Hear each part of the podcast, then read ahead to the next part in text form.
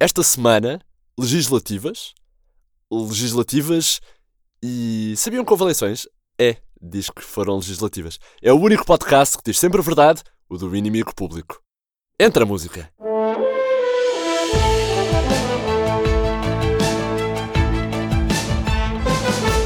E tá bom. Olá, daqui o inimigo. E antes de começar, gostava de prestar aqui a minha sentida homenagem ao desaparecimento daquele que foi um dos principais rostos da democracia portuguesa. Alguém que teve grande influência no processo democrático das últimas décadas e agora nos deixou. Com muita saudade, façamos todos um breve silêncio em memória do grupo parlamentar do CDS. Era tão novo, tão novo.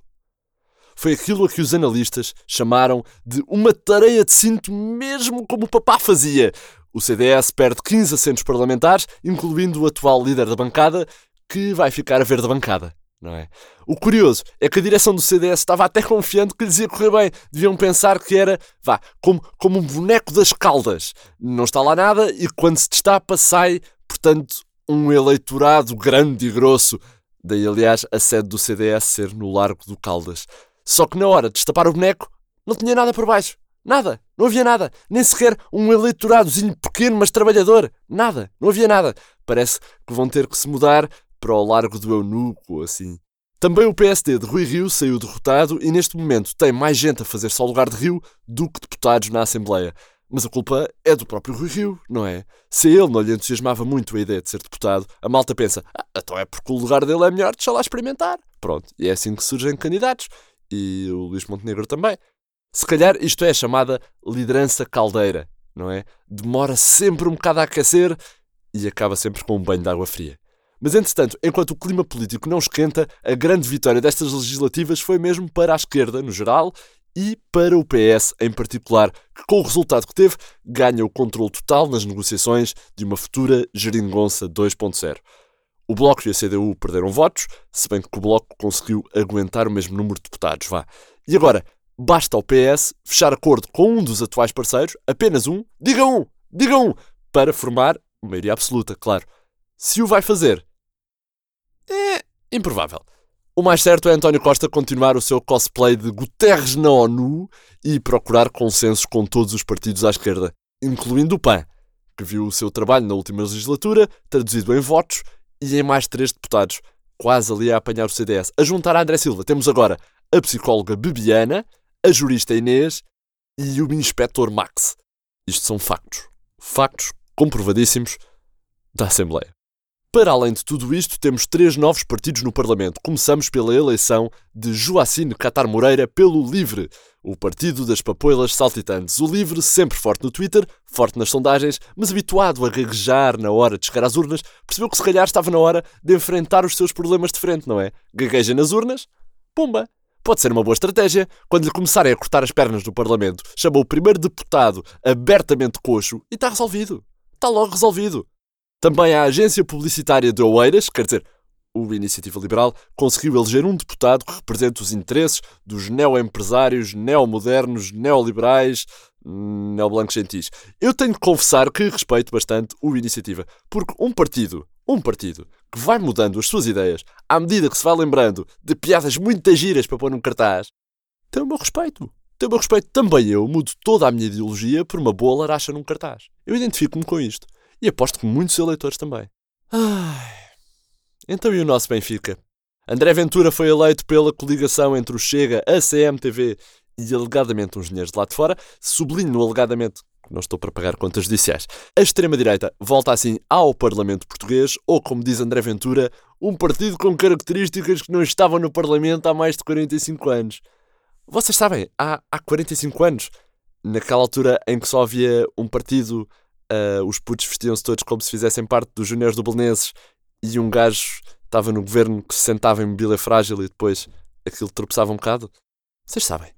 O Chega elege um deputado por Lisboa e surpreende com uma votação de alguma expressão no Alentejo, o que levou o resto do país claramente a dizer: Ah, Pois é, que engraçado. Há mesmo ciganos no Alentejo. Eu estou habituado a, a, ver os montes, o turismo rural, a apreciar ali a beleza natural da desertificação. Agora, ciganos nunca tinha visto. Está boa.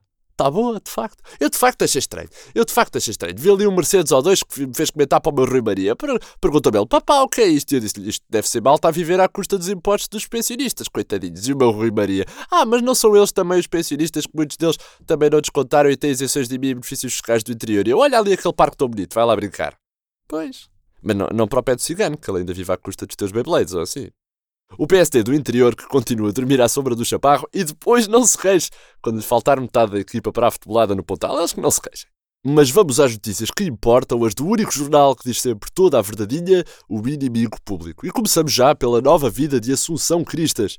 ainda líder do CDS, garante, garante que estava farta de ouvir os familiares queixarem-se de comer todos os dias arroz com atum, arroz com cavalo em óleo e arroz com sardinhas em molho de tomate picante. Por isso, decidiu fazer uma pausa na política para aprender a cozinhar bitoques. Assunção Cristas, que garantiu depois das europeias que seria a nova líder da oposição, já prometeu agora que vai ganhar duas estrelas Michelin. Força-te, Assunção! Força! Já as tensões entre o PAN e o PS sobem de nível, claro.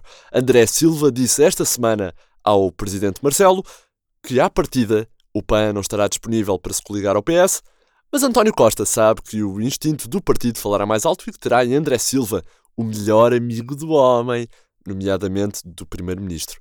António Costa já comprou mesmo um sininho que tocará quando quiser aprovar leis, contando com o apoio imediato e, digamos, pavloviano do futuro parceiro de coligação. Rui Rio desejou boa viagem e ala que se faz tarde aos 12 deputados, porque, palavras do próprio, só eu o juízo, eram todos sabotadores deixados cá pelo Pedro e até fui eu que lhes levei as malas à carreira e tudo. A dúzia é mais barato, não é? Então a dor daqui para fora, pá. Entretanto, Cavaco Silva manifestou tristeza com o resultado do PSD, mas Rui Rio telefonou-lhe logo para explicar que ele estava enganado e que se tratou, assim, de uma grande e retumbante vitória. Quanto a questões mais práticas, Marcelo Rebelo de Sousa já indigitou António Costa como Primeiro-Ministro e Cavaco Silva como líder da oposição de Portugal e dos Algarves. Isto, claro, depois da entrada a pé juntos que Cavaco fez sobre as canelas martirizadas de Rui Rio e que lhe garantiu, assim, a posse imediata. Gustavo Santos mantém, claro, o cargo de Life Coach Nacional. E um abraço. Para além disto, acompanhem, já sabem, todas as mexidas deste mercado de transferências legislativas, e são muitas, e são muitas, da nossa edição em papel. Esta semana damos destaque aos classificados.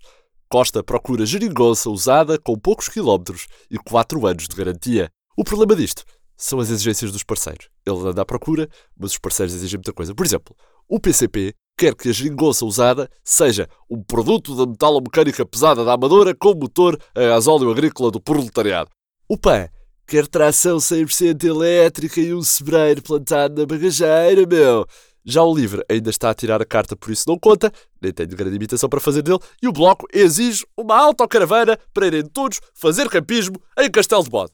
E nem mais um cêntimo. Contas certas da gasolina.